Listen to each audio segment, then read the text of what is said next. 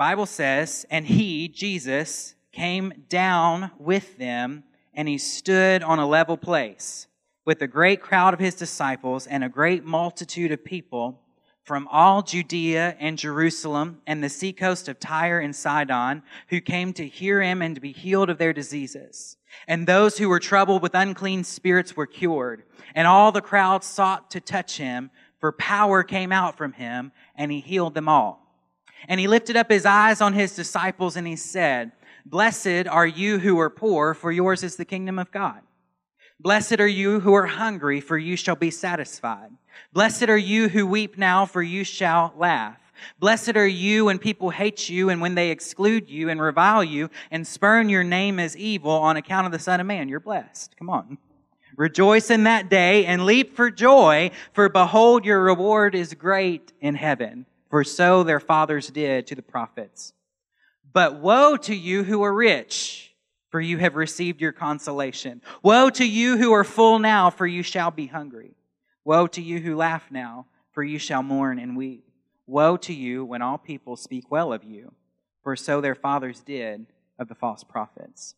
Let's pray. Father, in the name of Jesus, would you help me preach your word this morning? Lord, not just to preach to have a performance or to gain knowledge, but Lord, that the preached word, the spoken word of God would bring life and bring transformation, would break the chain of bondage, would help people uh, follow and know you better. I pray this this morning in Jesus' name. Amen. Amen. You can be seated in the presence of the Lord. I've been preaching through uh, just some of the early days of Jesus' life and ministry, kind of focusing on some of the, the elementary things when you start reading about what Jesus did and who Jesus was and what Jesus was all about. And so we looked at Jesus' baptism and we looked about him calling his first disciples and we looked at all kinds of his first miracle uh, with the, the water turned into wine. Last week we looked at the miracle catch where he called some of his first disciples, Peter and James and John on, and they had that miracle, net breaking, boat sinking miracle when they when they caught that that multitude of fish. And so, just the next kind of story that I saw in Scripture was in Luke chapter six, and it was this place where Jesus, the night before, if you read earlier in the chapter, had taken some of his disciples up on the mountain to pray and he had been up there all night. And if you read the story of Jesus, if you read the Gospels, you'll find out Jesus spends a lot of time praying. He spends a lot of time on his own, and his favorite place to pray was in the mountains. He, he liked to get up high. I don't know if it was the higher you are, the closer to God. I, I don't know, but I do know that when you're on a mountain, it puts things in perspective. You know, if you go up and have lunch on Mount Magazine this afternoon, and you go walk out on the on the uh, the the outlook over there, the walkway that's out in front of the lodge, and you look down into the valley and you can see, some of you, you can see your own house from up there. And suddenly all those problems that seem so big in your house, come on, from up there, they seem a little smaller, don't they? There's something about when you look at things from a different vantage point, you get a different perspective. You can see things differently. Things that seem to be so big can begin to look small. And so I think sometimes Jesus went up to pray on the mountain because he could see things the way his heavenly father saw things. He could see things and understand things the way his father saw things. So he had been up on the mountain. For some reason, that was the place he liked to go pray. And he had been there all night. And, and, and this happens several times in scriptures where the disciples go with Jesus to pray up in the mountains. And he's up all night and they fall asleep every time. You know, that happens too. You ever fall asleep praying? You ever fall asleep trying to read the Bible? Yeah, it can happen. And so Jesus had been spending time with the Father at the top of the mountain, and it says the next morning that he came down with them. He came, how many is thankful Jesus comes down where you are?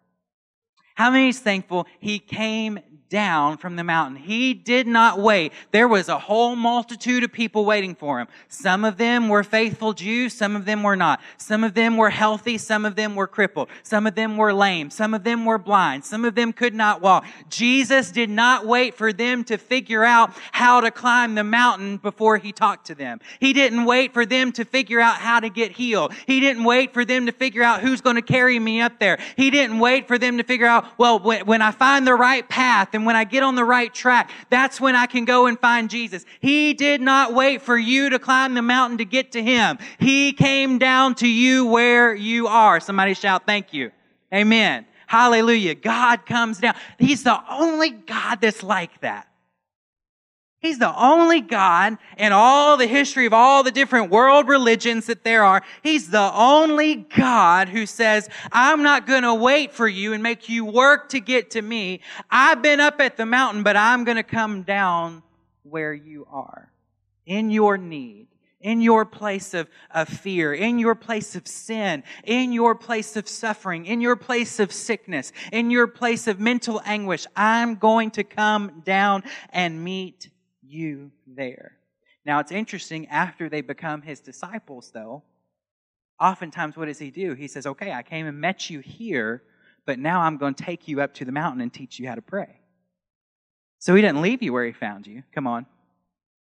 He didn't say, okay, I'll just go pray every now and then. I'll come down here and meet your needs and preach a little bit and pray for you and hope things get better. And then I'm going to leave you and go back up to the mountain. He said, no, I'm going to teach you how to climb mountains. I'm going to teach you how to get to God. I'm going to teach you how to get to the Father. He came down where they are. And then I love this. The Bible says, so he came, spent all night praying, been with the Father, getting charged up, getting spiritually renewed. He comes down the mountain to meet the people where they are, where they have a need. And the Bible says he met them at a level place. He met them at a level place. In other words, the ground around Jesus is level. The ground where you meet Jesus, that means no one has more of an advantage or less of an advantage at getting to Jesus than you do because everybody's on the same playing field. It's level ground where Jesus stands. He stands at a place where there's no big eyes and there's no little me's. All of us have equal access and opportunity to reach out and meet with God. He doesn't give anyone preferential treatment. He doesn't say because you've done that, you get a better seat in the kingdom because you did that, you get a worse seat in the kingdom. He doesn't say, well, the cripples, they can sit in the back and the ones that are healthy can sit in the front. The ones that are, the ones that are blind, they can sit on the left and the ones who are deaf can sit on the right. He says, no, the ground where I stand is level. Everybody gets a chance to have an encounter with Jesus. Uh, that's something to get excited about because I know I don't deserve to be there, right? But he still puts me on a level place where I'm on the same playing field as a rich person and as a poor person. I'm on the same playing field as the chief of sinners and the greatest of saints. I'm on the same playing field with the best looking and the ugliest. I'm on the same playing field with everybody and we all can hear from Jesus and we all can have an encounter with Jesus and I don't deserve that encounter any more than you do and you don't deserve it any more than I do. It's all based off of Him and His grace that He came down down from the mountain and met us on a level place. Come on, that's good. That's good. That's who Jesus is. He meets them on a level place. And then the Bible says, comes down from the mountain. Let's look at it again. Came down with them. He stood on a level place with a great crowd of his disciples and a great multitude of people from all of Judea and Samaria and the seacoasts of Tyre and Sidon who came to hear him and to be healed of their diseases. And those who were troubled with unclean spirits were cured, and all the crowd sought to touch him, for power came out from him. So he came down from the mountain, he met them all on a level place, and he healed every single last one of them. No one was left out from the healing, miraculous power of Jesus.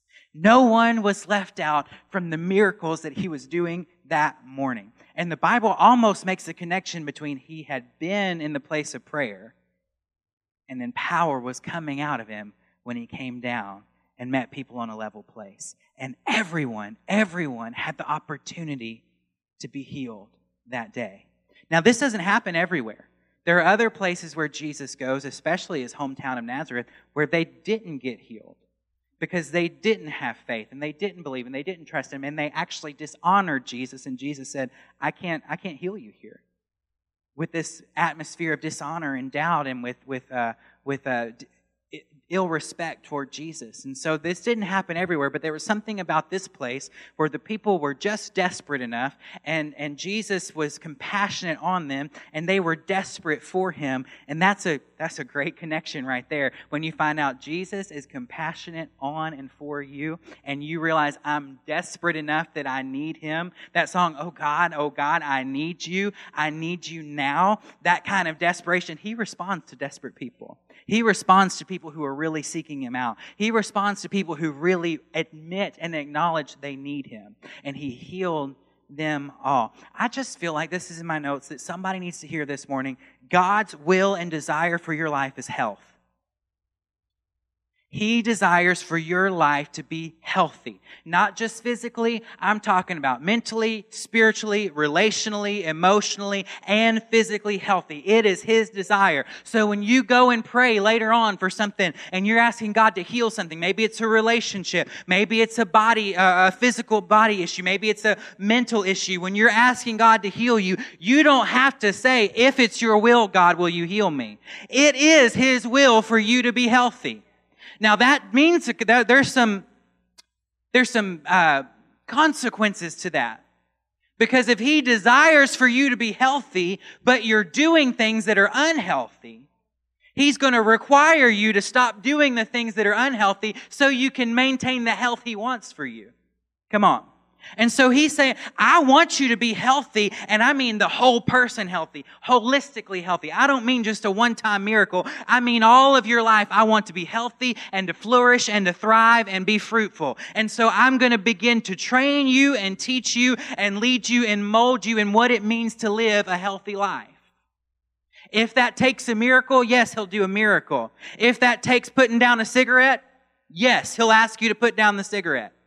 If that takes changing your diet a little bit, yes, he's going to ask you to change your diet because he wants you to be healthy. He wants you to be fruitful. He wants your life to thrive and to flourish. It is not his will that you not be healthy. He wants you healthy. And I even hear people, you know, sometimes, uh, and I heard this a lot, even growing up. Well, sometimes you go through sickness because God wants to teach you something. You and you go through, you know, he'll he'll make you sick so he can teach you a lesson. Yeah, and I've heard people say that. And I just want to maybe shift that a little bit, and, and I would reword that phrase. When you get sick, God can teach you things in your sickness. And we believe in Romans chapter 8, verse 28, that all things work together for the good of those who love God and are called according to his purpose. So even suffering and sickness, God can still work out for good. But God is not an abusive father who says, I'm going to hurt you in order to teach you a lesson. He's a good father. He wants you to be healthy and thrive. Even when I have to discipline my young daughter, I'm disciplining her not to hurt her, but because there's a greater danger out there. And if I don't teach her now how to avoid certain areas of life and how to avoid certain behaviors, my little swat on the hand is not the same kind of pain that she could experience if she doesn't learn how to not touch the stove. Come on. I'm not, that's not abusive father and God's not an abusive. He doesn't, God doesn't take you and stick your hand in the stove and say, see, it's hot. Come on. That's not how it works. He will discipline you. He does love you. And so he disciplines you. But listen, he wants you healthy. He wants you to flourish. He wants you to thrive. He wants the best for your life. He healed them all. Next time you get sick, you pray. Say, God, I know you want me healed. Next time you feel an ache or pain, God, I know you want this ache or or pain healed. I know that's your will. I know that's what you want for me. Can God use that time of suffering for something else? Yes, absolutely He can. But does He desire for you to just stay in sickness all your life or to stay in mental health issues all your life or to stay in fear? Absolutely not. He healed them all when He came down from the mountain and met them on a level place. And all of us this morning, the ground around these altars, it's level. All of us have the opportunity to come forward. All of us have the opportunity to come before the Lord and say, God, I need you right now. I need a miracle. I need to be healed. His Holy Spirit has been poured out. He has come down to where we are. We're on a level playing field and He wants to heal and do the miraculous. So they come down from the, the mountain. They're on a level place. There's a multitude of people, and, and I don't know if a multitude means 30 or if a multitude means 3,000, but there was a lot, quite a few people there. And we know that eventually Jesus did have three and five, maybe 10 or 15,000 people following him at one time. And so he's coming to this plain on the side of the mountain, this, this flat place on the side of the mountain. He's preaching to them. Well, and first they're just trying to rush through and touch him because they sense powers coming from him. And that, uh, another lady used that word in, in scripture when, uh, or another place in scripture when the lady pushed through the crowd with the issue of blood and, and she reached out and touched the hem of his garment. And Jesus said, I felt power come from me. There's something about when you touch him, power comes. When you reach out to him, you get some power. When you reach out to him and have an experience with him, when you encounter him, power comes comes into your life. So he, there's this powerful experience happening, and people are getting healed. People are running and jumping and shouting and leaping, and they're saying, I'm healed. I'm excited. Look at what God has done. And then Jesus at some point tells the crowd, Hey, let's hush. Hush, hush, hush. He lifts up his eyes, the scripture says. He makes eye contact with everybody, and he opens his mouth, and he begins to teach and to preach. Now that's kind of interesting. He he healed them before he taught them anything. Isn't that interesting? He healed them before he taught them how to live right. He healed them before he told them, don't do that or do this. He healed them before they got it all figured out.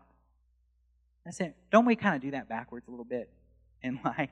We think, well, God will do something for you if you just get some things figured out first. He healed them and then he began to preach and he preached a peculiar message. He preached this message, or the, in, really what I read today was the introduction to a longer sermon that he preached. But his introduction was preaching about the blessings and the woes. The blessings and the woes.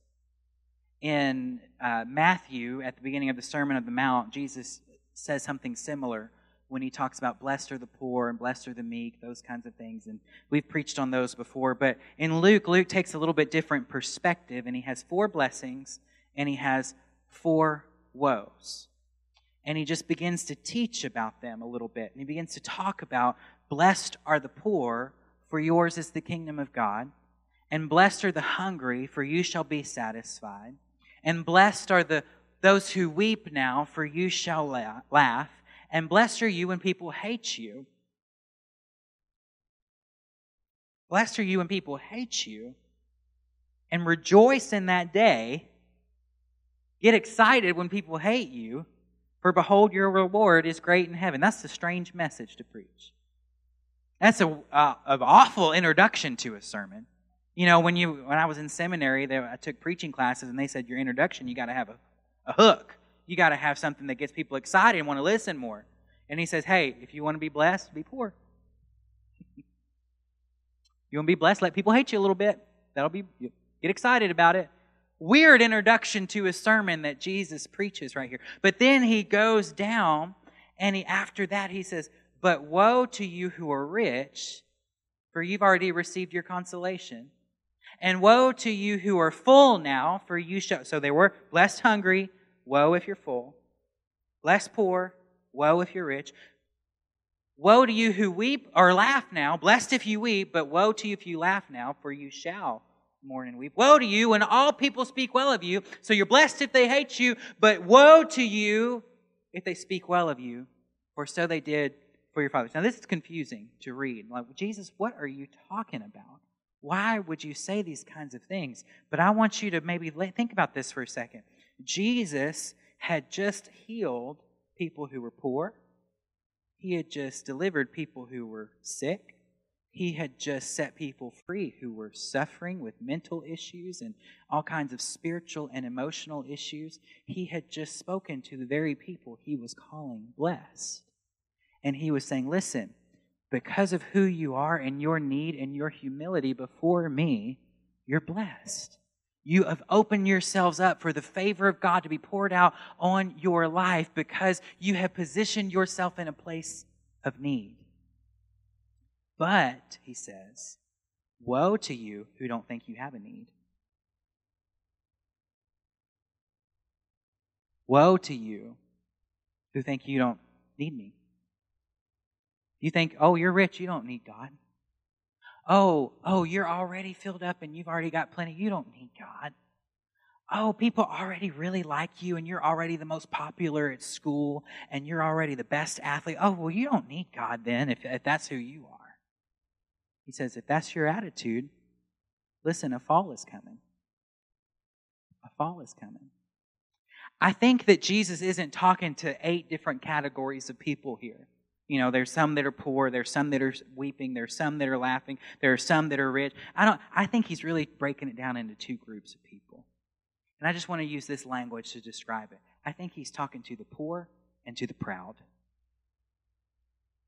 I think he's dividing the population into two different kinds of people. You are either, Matthew, and when Jesus says this in Matthew chapter 5, he says, Blessed are the poor in spirit.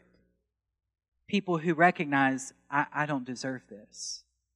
People who recognize I'm not good enough for God. People who recognize I have a need. That's who's blessed. I'm I, the, the poor in spirit.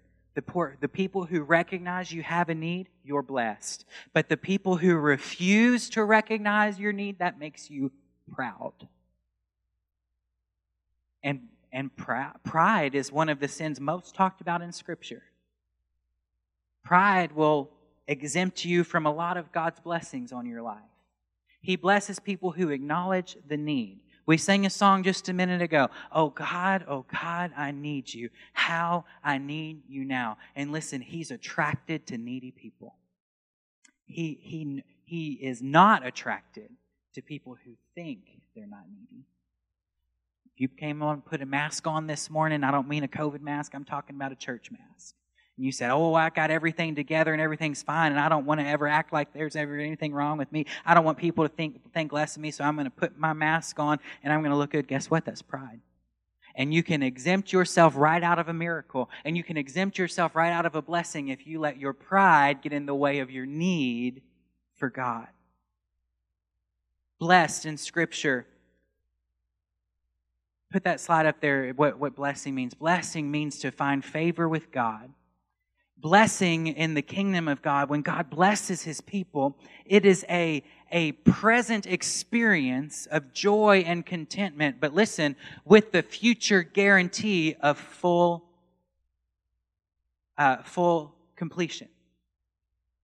So when God blesses us, so you know what maybe you got healed or maybe God God helped you overcome something, or maybe a miracle happened in your family, or, or maybe a, a, child, something that God answered a prayer of some kind about your child or whatever. That's a blessing. Amen? But the blessing of the Lord is not just about what happened when he answered the prayer. The blessing of the Lord is, listen, that's just a piece of the good I have coming to you. He says everything that God does in our lives right now, it's just a little glimpse of what the kingdom really is like when Satan is finally defeated. Come on. When everything wrong is put right, when there, the Bible says there will never be any more sickness, no more suffering, no more tears, no more pain, when that happens. So the blessing we experience now is just a foretaste of the kingdom that is coming. And so he's saying, if you will be the poor, the people who will admit they have a need, you'll be blessed because I can fix some things right now, but also you're going to have a hope of a future eternity. That's the blessing of the Lord. Now, the woe in scripture, when Jesus says woe, another word for woe is curse. And it means when, when, when a prophet or a teacher or speaker is, is pronouncing a woe on someone, they're pronouncing a painful warning of coming judgment if change does not occur. And you see this all through the Old Testament, especially the prophets. They will, they will pronounce these woes upon nations or upon groups of people who are not serving God, who are, who are living sinful lives, who are operating in idolatry and pride. And he will say, if you are prideful, woe unto you and he says there is there is a coming judgment. Now y'all have heard me preach on and teach on this before. God's judgment is often not active but passive. And by that i mean god's judgment is often not he's going to strike you with a lightning bolt because you sinned but he will allow you to suffer the natural consequences of your sin. He will allow you to suffer the natural consequences of your disobedience and that's his judgment. Is he says okay you want to choose this path? You get everything that comes with it That's how God judges. And so when the Bible pronounces a woe, when Jesus says woe to you, he's not saying I am cursing you. He's saying, listen, if things don't change, there are natural consequences to this path that you have chosen in life. And I want you to understand something that you have to read scripture in context of other scripture.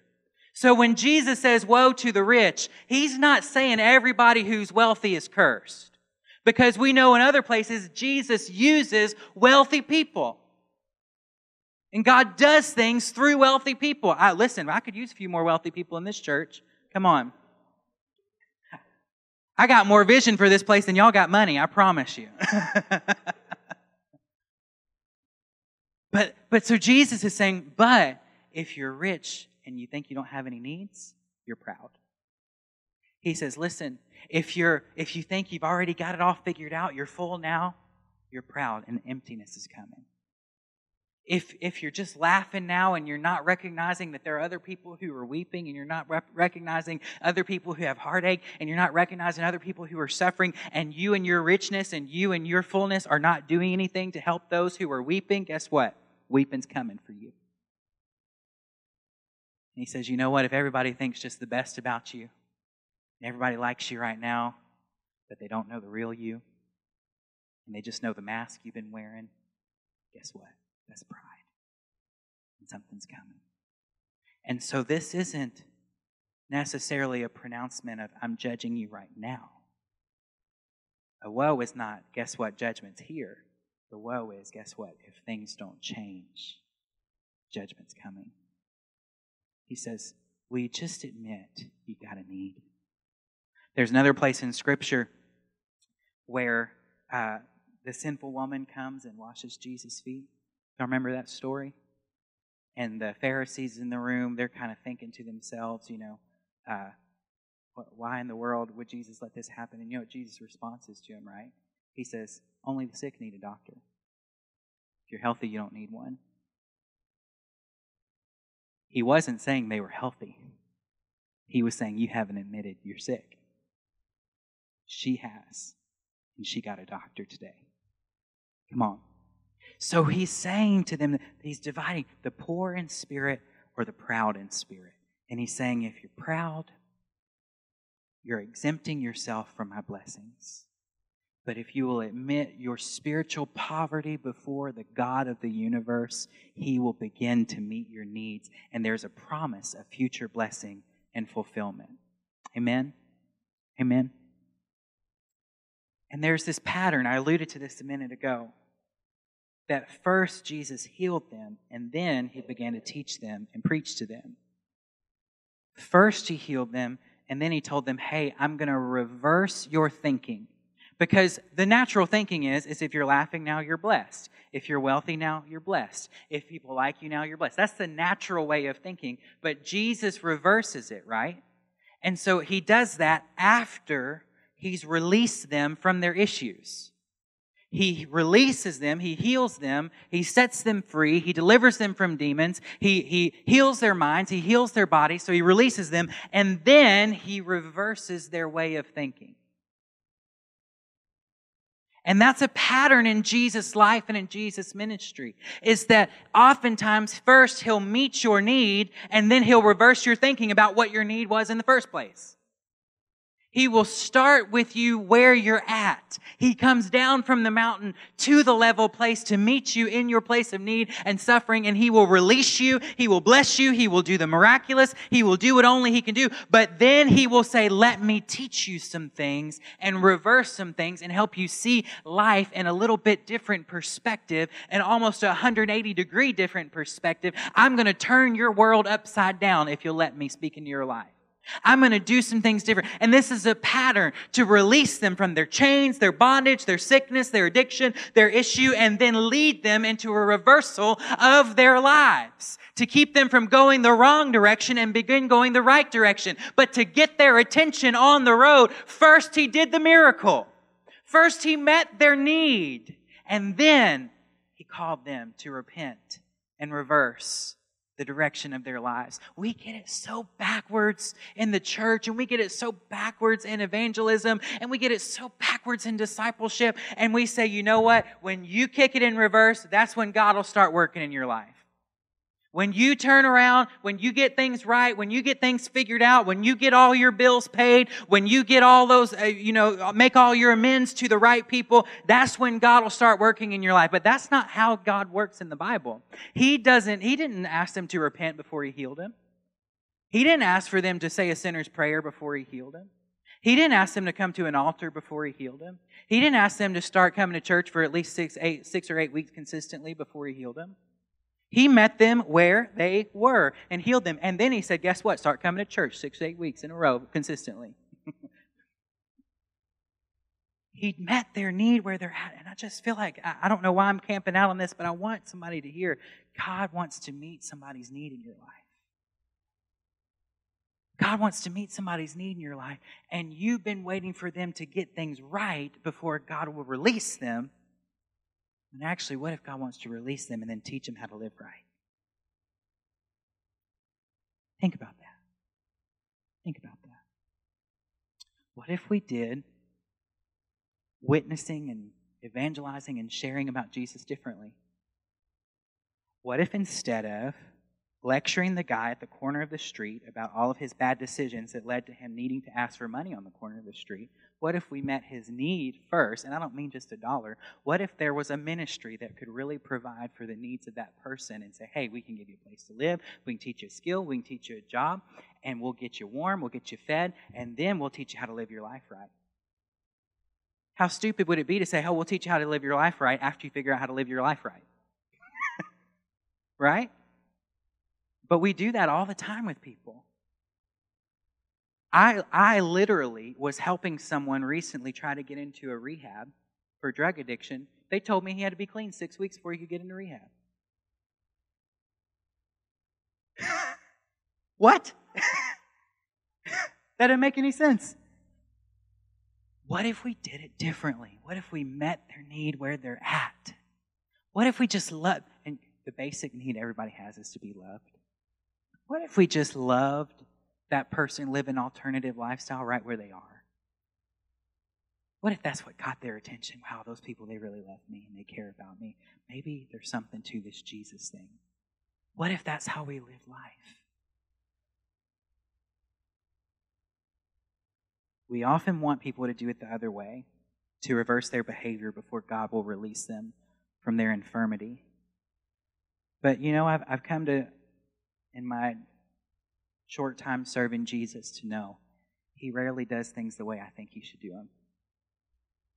Usually he has a better idea and a better concept and a better way of doing things. He loves people where they're at. And then just just final thought here. Jesus came to teach us, eh, you know, well, you hear people talk about this. They'll say, well, Jesus came so he could die on a cross. And we, we do we skip from Christmas to Easter, and we would rather not talk about the Jesus in between. Because that's the Jesus that talks about loving your enemies. And that's the Jesus that talks about turning the other cheek. And that's the Jesus that talks about living generously. And so let's just skip to the cross and skip all that other stuff that we would rather not have to deal with.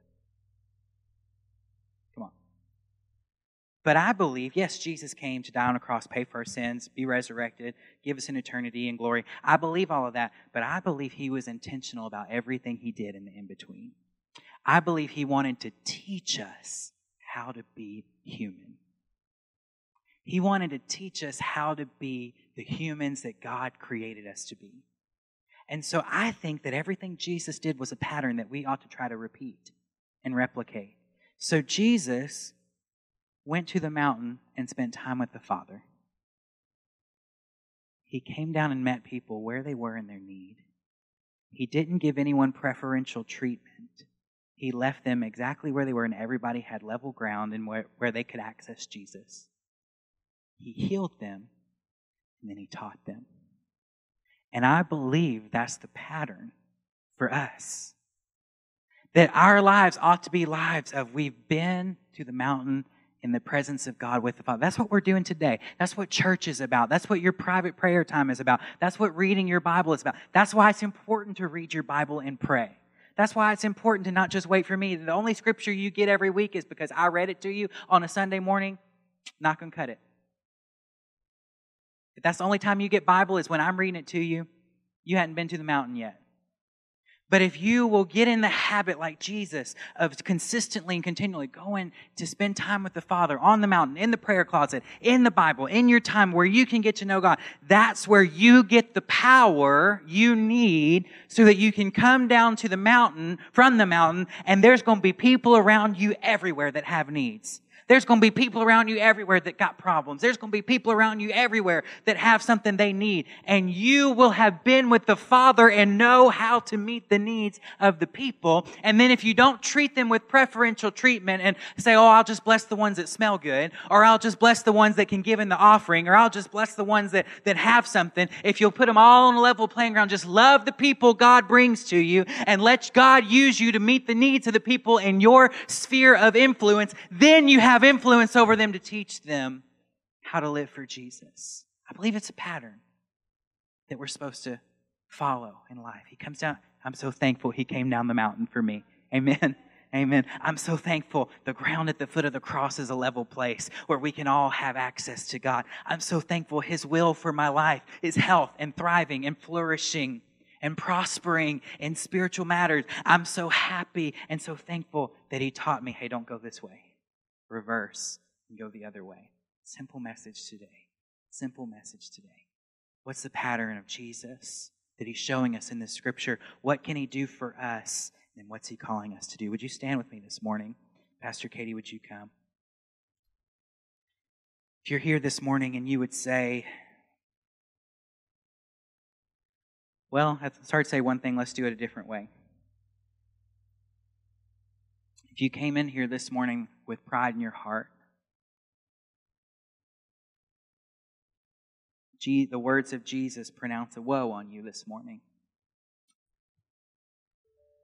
And he says, Woe unto you if you came with pride in your heart. Because you have disqualified yourself from me moving in your life. If the attitude of my heart is I don't need God, then I don't leave God any room to move.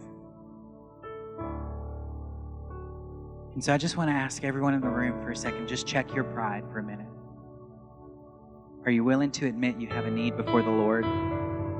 There's a reason that in AA and NA and every other recovery program or ministry, every other addiction recovery ministry, every other thing that deals with any kind of addiction, the first step is always admitting you have a problem. Because until you can acknowledge, I have a need, God can't meet the need. And so I want to ask you just uh, this is between you and the Lord. No hands raised, nothing like that, because I, I, that's not what this is about. But if you say, you know what, there's some pride in my relationship with God. Let me let me tell you that this is what pride looks like. Pride looks like I can handle this on my own. I don't need to pray about this. Pride looks like I can manage this issue on my own and I'm not going to share it with my sphere of spiritual friends that are there that God put in my life to shape me and mold me and sharpen me and I'm going to keep it a secret because I can manage it. Pride looks like I know this is a sin, but I don't think it's that bad of a sin so I'm going to just keep my pet sin and not obey the word of God. Pride looks like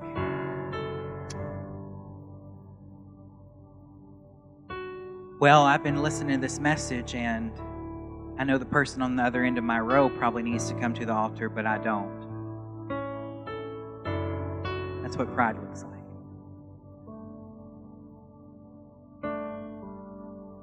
Want to ask you to be poor this morning for just a moment. And I don't mean necessarily financially. But would you confess before the Lord God, compared to your riches, your mercy, your grace, your love, and your perfection, I'm spiritually poor and I have a need in my life. And I believe that when I come humbly before the Lord in that kind of spiritual poverty, that the Lord is attracted to your need. He's attracted to desperate people. He's attracted to people who will admit they don't have it all figured out. And when you get that desperate, you're like the woman elbowing through the crowd to get to the Lord and touch the hem of his garden, garment. When you're that desperate, you're like the friends that tore the roof off of the house, let their friend down to be healed by Jesus. And that's when miracles begin to happen, is when you get desperate for it. You'd say, God, I came here this morning with a need, and I need you to meet that need. We've already come forward, but if you'd say, Pastor, I, I, I want to humbly come before the Lord this morning because I have a need that I can't meet on my own and I can't manage on my own, and I need the Lord to do a work in my life. Would you step out for just a moment and say, Pastor, I've got a need? Step out to come to the altar and we want to pray with you. I've got a need, whatever it is healing in my body, I've got a need in my child's life, I've got a need in my family, I've got a financial need, whatever it is. Don't let pride keep you from.